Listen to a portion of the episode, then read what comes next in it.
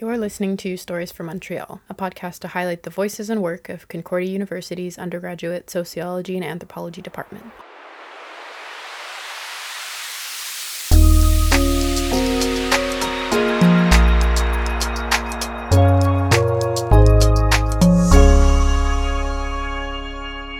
All of our guests have been featured authors in our academic journal of the same name, Stories from Montreal, I would like to begin by acknowledging that Concordia University is located on unceded Indigenous lands. The Kanien'kehá:ka Nation is recognized as the custodians of land and waters on which we live today. Tiohtià:ke, or Montreal, is historically known as a gathering place for many First Nations, and we respect the continued connections with the past, present, and future in our ongoing relationships with Indigenous and other peoples within the Montreal community. I'm your host, Marie Figueroa. Today you'll hear about religiously informed sexuality and communication within relationships as I talk to Amanda Sidiras, and Julia DeMarco about their paper, Sex Through the Eyes of God Perceptions of Virginity of Montreal Protestants. Amanda is currently in her last semester of her master's in educational studies after completing a bachelor's in anthropology, both at Concordia University. Her professional background in teaching has allowed her to see education through a different lens, Passionate about ongoing societal issues, she strives to obtain and promote a holistic view of education, upholding the belief that it is a right rather than a privilege. This passion is carried on and reflected into her work, which she hopes will eventually lead her to teach and inform future generations in higher education. Julia is in her last semester of her master's in translation at Concordia. She is drawn to this field because it is a practical and first hand way of working with different cultures and languages. She's been doing freelance translation for about a year now and is also working full time with a real estate agent. Although it's not specifically related to anthropology, she feels that her bachelor's helped her to view the world around her in a different light and to be highly appreciative of multicultural settings. Hi, guys, how are you doing? Hi, good you? I'm great, thanks. Hi, thank you for having us. no problem, my pleasure. So, though talking about sex and sexuality is generally becoming less stigmatized, especially with younger generations, I think we can all agree that there are still many more barriers to break down. And, you know, there's this, an assumption that in religious communities, conversations are still very taboo. Um, I also want to preface this chat by noting that all the beliefs that are talked about are not meant to represent all Protestant Christians, just simply the select group. Um, but could you tell me a bit about what you wanted to look at with this research? Yeah. Um, so obviously, we're two people who believe that this topic is very important no matter which sphere it's being looked at through or which perspective we're approaching it from. And personally, we're not very, like, we, we don't practice any specific religion. And so we had this perception that it would be very taboo in any religious sphere, no matter what it would be. So we wanted to see if this was the case, if there were any barriers or any walls that we had to really break down to address this topic because we do believe that it's something that's very important to talk about. I don't know if Amanda, you wanted to expand on that or? Oh, I, I, think you explained it perfectly. Um, sexuality as a whole and like on its own is extremely controversial in, in a lot of uh, cultures and societies. And I think that, you know, as time progresses, we're realizing that we need to sort of get in line with that and accept, uh, you know, this evolving community and society that we do have. Um, so I think that one of our biggest goals in this research was to be able to break down these barriers because we did know that we were we would probably come across uh, certain uh, controversial, you know, debates or topics that revolve around sexuality. Um, so to be able to break down these barriers and these walls and have these conversations in a safe and open space, especially with Julie and I both being very accepting and open minded and open spirited. Um, I think, you know, I don't want to, I don't want to sort of like blow our, own horns here, but we, um, I think we were sort of the, some of the I don't want to say the best people, but two individuals who were right for this type of project and this research. Yeah. Could you tell me about how you actually conducted the research? Was there like a participatory element to it? Yeah, so it actually lasted close to just a little under a year. I'd say maybe about eight or nine months. And we were attending a church in St. Leonard in the east end of Montreal. And we would go every well, not necessarily every Friday and Sunday, but as much as we possibly can, just because Sunday was, you know, the typical Sunday mass uh, where they would preach together.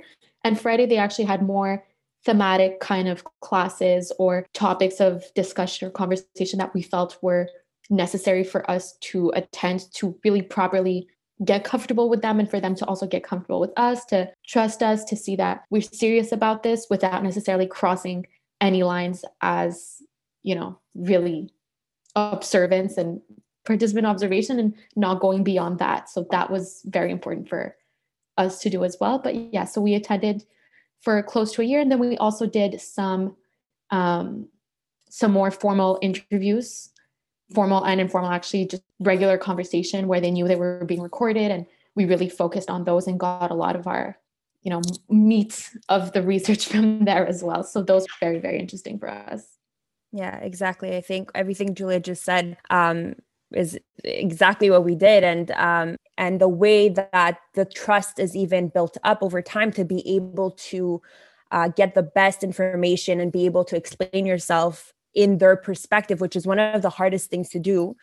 Um, you know that's why it was so important for us to actually attend and go. And not only you know julia said on sundays it's it's mass. And that was also important because by attending uh by attending mass on sunday sorry we were able to hear a lot of what was being said whether it came from the pastor whether it was conversations that were being had next to like that were that were that we were having with individuals around us or that they were having just within themselves. These were some of the crucial uh, components of being able to truly understand them and their religion and their perspective. Mm-hmm. and how were you actually received by these members? Did you find that there was already like a dialogue about sex and sexuality happening before you arrived? To do research about it there was actually, which was one of the aspects that really surprised us in a way. I mean, a good kind of surprise that we were glad that they were having these conversations. But we also noticed that this was possibly also a very good church for us to be attending because they're all so close and it's families who have been going to the same church for years and years. There's such a diverse community there in terms of age as well. And whether it was with children or with the older community of the church they were already having these conversations. Um, obviously they didn't necessarily always have the same beliefs that i did or that amanda did but the fact of the matter is that they were having these conversations. And i'd say all in all we were received pretty well. Obviously there was you know that line that we had to make sure not to cross make sure that you know they know that we're not there to potentially join the church which we sometimes did feel like they were you know kind of getting that vibe or we would say oh no we're actually just here for research. We're not members of the church and they'd be like oh well not yet. But um so that was definitely interesting to see but i think everyone was really open a lot more open than and obviously these are just ideas that we had in our head beforehand. I think yes, you want to stay as unbiased as possible, but it's normal to have these preconceived ideas. And we didn't expect everyone to be so receptive to us being there and to being so open to talking to us about the topic of sexuality or just having conversations with us about these things. Um, exactly. And to add to that, I think that what another really important aspect of what sort of made the transition so smooth for us and even the research itself was also the fact that uh, like a majority of the individuals who attended the church were very young as well. So they were all in their, you know, like 20s, early 30s. Uh, so when even when it came to sort of you know starting a conversation, creating that bond, it was a lot um, a lot easier. I, I, would say. As time progressed, we realized that um, you know these individuals had a past as well. And I think that this past that they had, um, and I know like through their eyes, you know, these were mistakes that they had made in their lives, but through these conversations, we realized why they were so open to the topic of sexuality and why talking about virginity was not a taboo and it was not this uh, you know, like impossible conversation to be like to have. It was actually normal, it was needed, and it was essential. Yeah. Just to also bounce off of that, um, as we said before, these were conversations that we like they were having with children as well. And even Amanda said before that this is a topic that's being talked about in the media and in you know in just our society more and more in general and that's something that they acknowledge as well which is why they think that it's important to talk about it with the children because they're like well if we don't they're going to just hear whatever the media has to say which is very true for any topic and obviously what we see in the media we don't always second guess, but that in itself is very biased. So that's something that they acknowledge as well. And they're like, it's important for us to have these conversations because if we don't, someone else will, and they might not necessarily hear the right thing. They might hear something that's wrong and think that that's the way that it just is when that's not the case. Right. Yeah. So trying to kind of not control, but to be the first ones that the kids hear it from so that it's more ingrained in the way that they live their lives in, in the future. Yeah, that makes sense. Um, you know, in your research, you mentioned that you were speaking to a, a young couple who eventually got engaged. How does the religious perspective of sexuality change the dynamics of dating and relationships in your research? Amanda, you can go ahead. I've been talking a lot. So. this is a huge i think this is like a, a, a, very important part of the research that we did. Um, it was a huge component in the sense that obviously they were abstinent from um, any sexual uh, any sexual activity at all. So of course in a relationship uh, you know when they were dating these were this at times came i'm going to express myself really badly here but uh, at times it was problematic for them in the sense that you know they talk about how they feel tempted and how you know they have needs and these needs cannot be met until they are married. And they're very well aware of it which is why they have the willpower to stop themselves from anything sort of going any further or being in a situation where they will regret later on. Um so you know we saw this with the this couple who you know, would tell us they'd be cuddling on the couch and, you know, they would both be in a situation where they realized, okay, like this needs to end. We will go our separate ways. Uh, the, the, the night will end here. And, you know, we'll go from it, you know, tomorrow. We'll continue this tomorrow so that they would make sure that, you know, nobody, nobody took it too far. And when it comes to dating, especially with uh, the individuals we spoke to, uh, this was another reason why they mentioned that they wouldn't date for too long. This was a huge part of it as well. So when we had spoken to them, Julia, correct me if I'm wrong, but I believe they were engaged, right? The first time we, I think we had, we spoke to them twice. The first time they were not.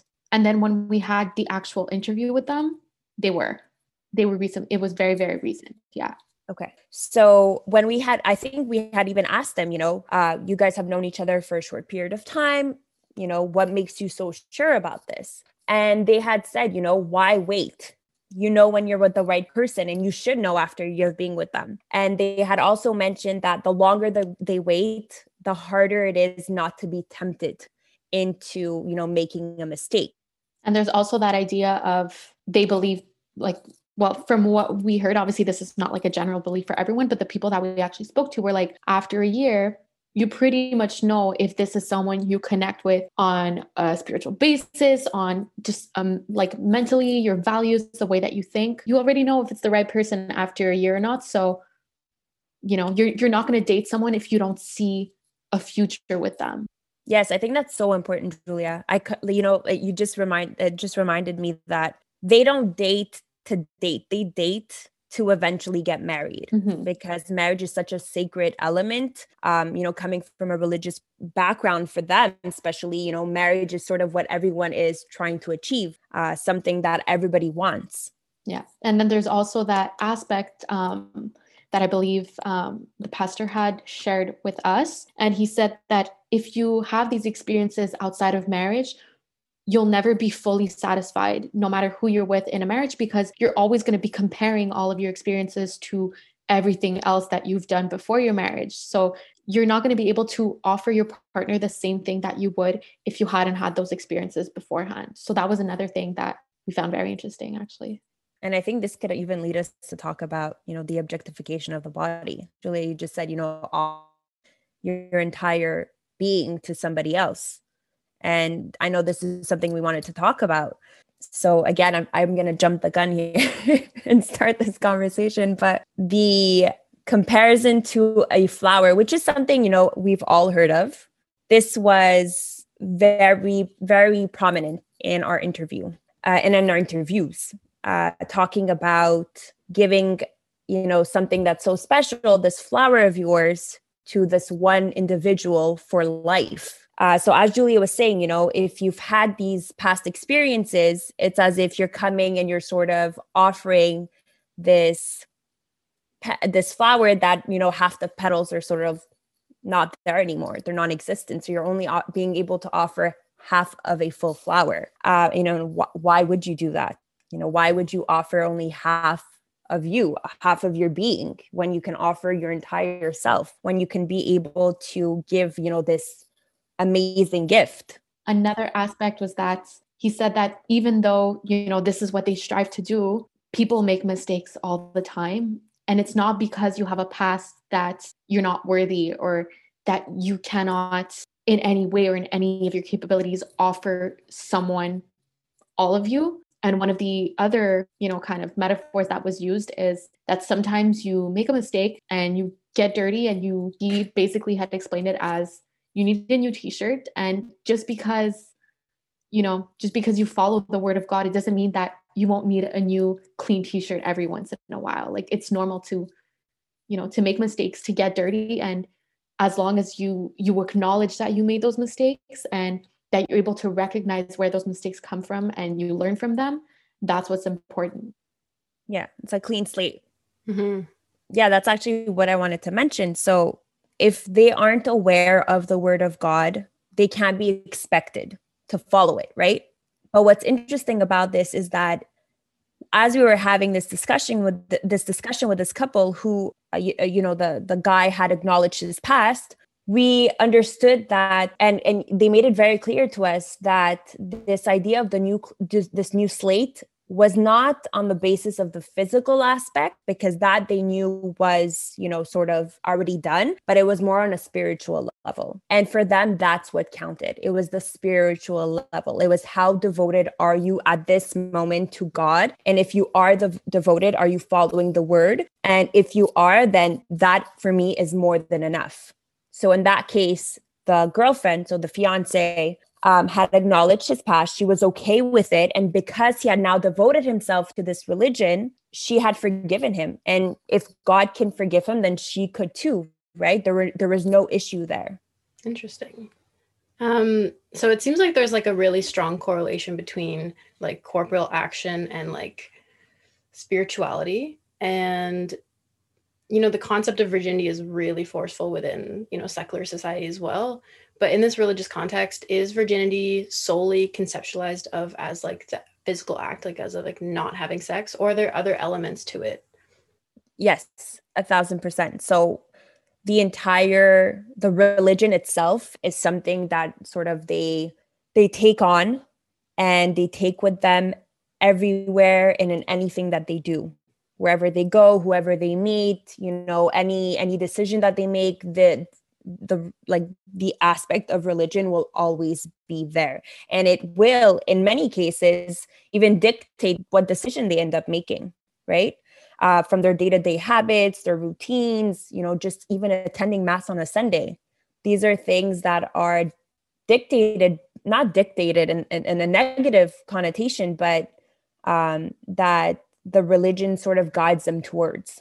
And i think that's the, the better word actually guiding Mm-hmm. Uh, the religion guides them towards uh, a type of life, a you know the decisions that they will make, um, who they end up marrying, on and on with I guess every single element that life brings to you. This religion, like their, their religion, will find itself and will make its way through everything. Yeah. And then if we relate that back to, for example, sexuality within marriage, they see it as you know that was this was i guess another preconceived idea that we had was that sex was for procreation but when it's in a context of marriage it goes way beyond that and they believe that god wouldn't have made it pleasurable if he didn't want you to enjoy it. And so, yes, obviously it is for procreation. That's something we can all acknowledge, but it also goes way beyond that. It's a way to be intimate with your partner, it's a way to connect on every basis. It's it's really just something for you to enjoy with your partner. So, in a sphere of marriage, there's absolutely nothing wrong with sexuality and with being sexually active with your partner. And in fact, it's encouraged. They they want you to be able to connect on that level.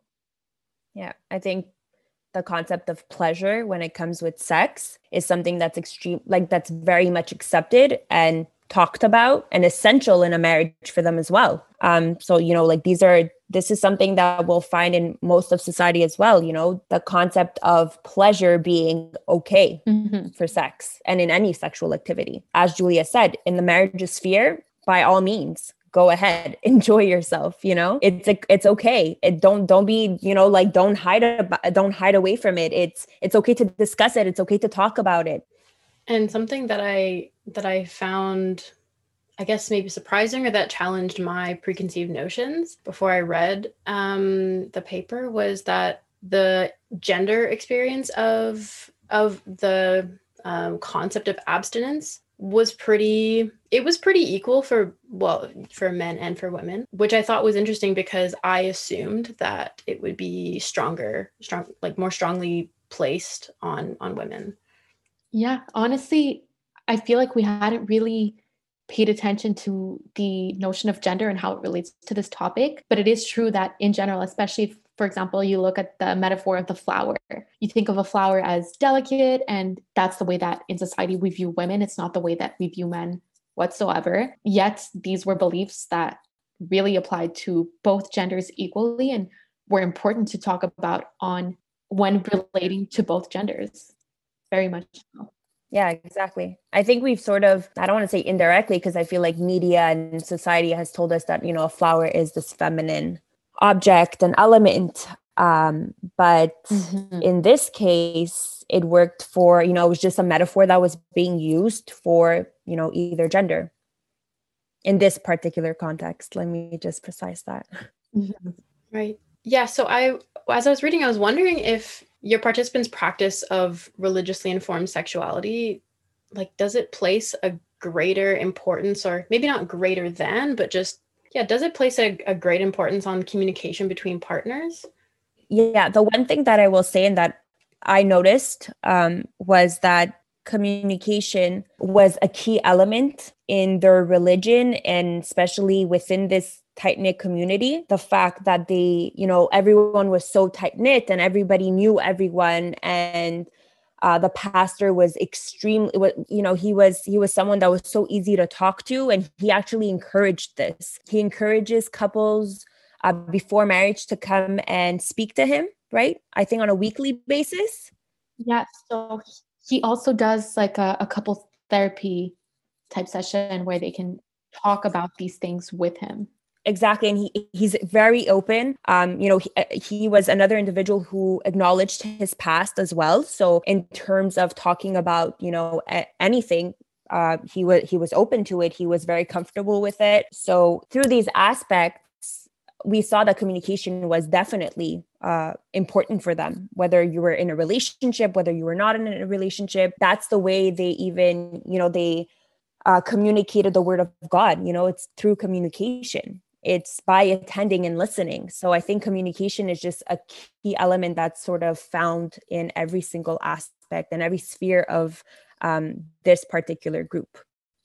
Another thing, though, that I did find interesting about, I guess it kind of relates to communication, but also the belief in youth and how it's this topic is being taught to children is that one of our participants actually told us that until around the age of 12 she didn't realize that people didn't wait until marriage because she had always followed the word of God. And this is something that, you know, her parents had taught her about. And when she got to high school, that's when she realized that people, you know, practice their sexuality outside of marriage as well.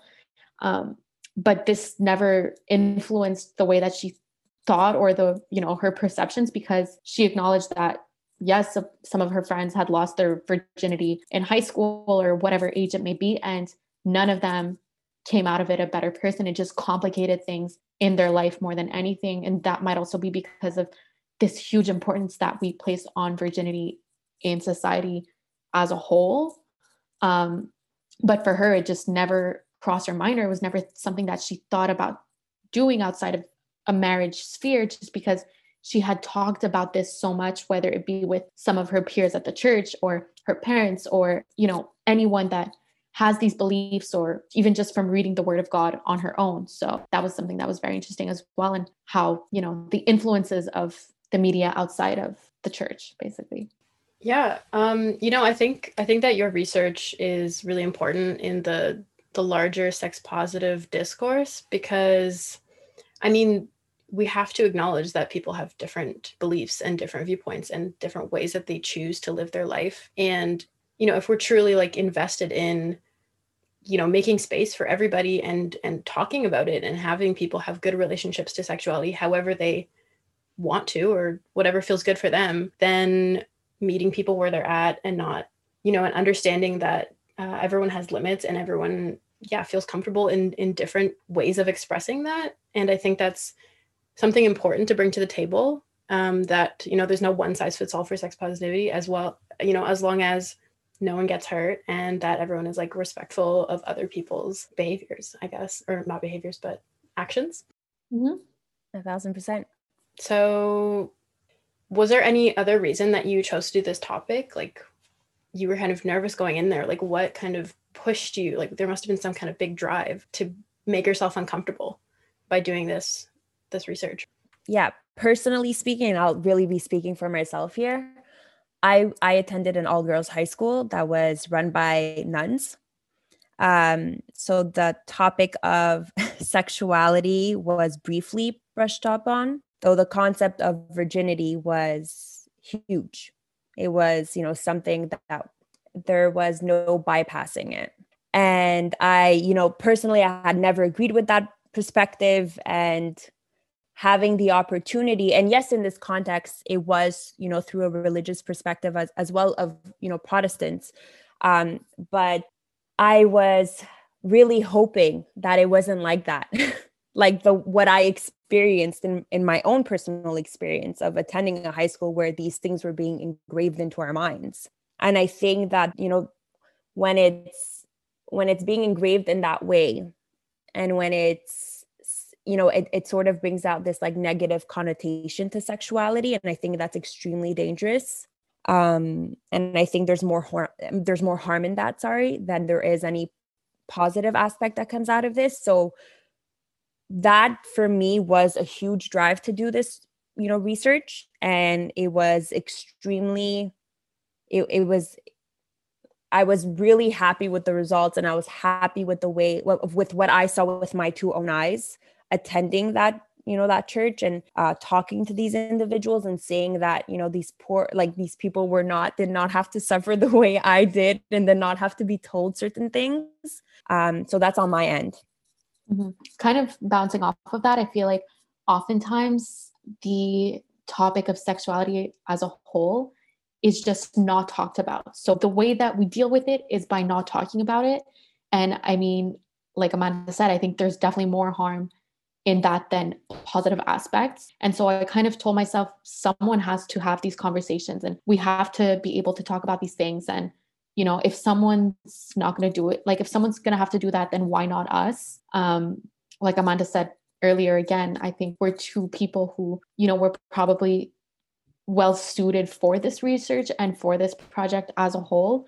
Um, personally, this might sound a little bit like childish, but the fact that I wasn't alone in doing this also helped a lot. So this is something we did together. And, you know, sometimes it, it, it also made the research a lot easier because yes, it going somewhere new by yourself is scary. Um, I think everyone can acknowledge that. But the fact that, you know, we had someone else there and it was new for both of us, that was very reassuring. Um, and then when it came down to writing our research or hypothesizing or just you know gathering ideas together noticing patterns and what we were doing we would always bounce off of each other's ideas and bounce off of our beliefs and it always led to something greater. Um, but yeah i mean i was very very happily surprised about how open it ended up being and how it ended up going. And yes we always told them you know if there's anything you're uncomfortable with you can let us know. You don't have to answer this. But they never once turned us down. They were always very open to talking about everything. So, I mean, I think that's clearly a good sign that they've been taught that it's a good thing to talk about these topics rather than kind of ignore it until it goes away. You know what I mean? So, I think that was another big reason why. Yeah, for sure. That kind of collaborative um, workflow and you know just exchange of like thoughts like that that's that's a very cool place to be in in academia where often you're alone. Mm-hmm. it could be uh it could be really like you said lonely and really and really hard to get through. You know doing any type of research is extremely demanding. Mm-hmm. it involves not only your time but you know your energy. And obviously you know because you want to sort of give the best you want to be able to represent them in the best way possible being attentive to everything is huge as well. So going in there with someone that you know you can trust uh, like a partner that you know you know is just as aware and just as devoted to the research is mm-hmm. extremely helpful. Um, you know at times you know you might not notice something or you might not be paying attention to something in particular but you know your partner is. So at the end of the day when you come to uh, discuss it your research really completes itself and it, it becomes a lot more holistic mm-hmm. well speaking of research what have you been up to now so i'm actually doing my master's in translation um, it's a much more practical master's as opposed to a theoretical one but yeah i mean i guess obviously there's as in any master's, now I'm in my last semester. So there's been lots of research that had to be done within that. I'm actually translating part of a book that is the first book um, in Quebec written by a transgendered woman.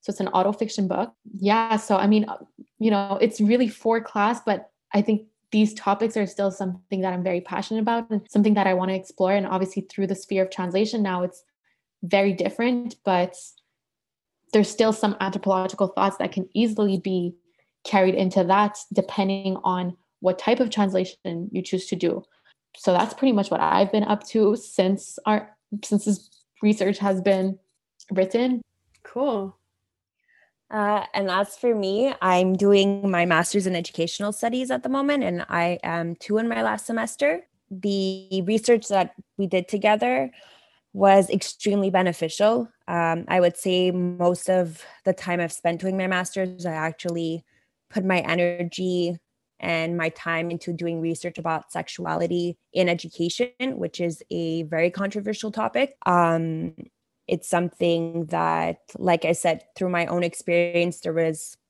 barely any uh, conversations um, that were that sorry we were barely having any conversations at the time uh, about sexuality, anything that was actually legitimate and worth listening to, um, which is unfortunate, but it's also the reality. And I know that in that, in this specific case, I'm not alone. Most of you know our province is lacking a lot of sex ed um, whether that be you know the teachers are afraid of having the conversations or they themselves don't feel knowledgeable enough to have these conversations which is completely normal. You know we cannot be expecting these things from from people um, but there are many many issues um, so I would say half of my time was spent devoting myself devoting myself to this particular topic. And right now I'm actually writing my directed study on Bill 21.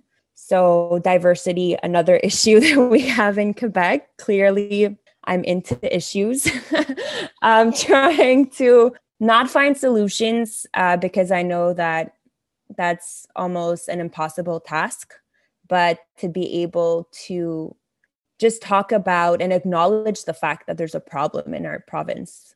And i think that that's something that our government tries to sort of ignore and like defer and you know put aside because it's not it's not our priority right now. But these you know whether it's sexuality or whether we're talking about diversity and in, in any um, sense you know whether that's sec- uh, sexual or whether that's uh, you know like your religion your culture these are all elements that sort of build who we are and our identities. And i think that you know especially being in quebec this could be very clashing at times. There could be a lot of tension. So i think acknowledging that tension and being able to work towards a better society and one that's a lot more accepting is crucial and it's essential, especially in 2021. You know, I feel like we used to say that in 20, 2018, but like things are not changing. And, you know, we need to do our part in that. Yes, well, it sounds like you both are doing some really exciting and important work, and that is, I'm that's great. I'm very happy for you guys. Thank you.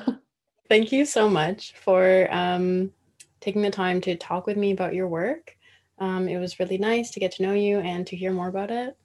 Thank you for having us. Honestly, this was, you know, great to continue this conversation and to keep talking about it. Yeah, agreed. Thank you. And I'm so glad that somebody actually read it.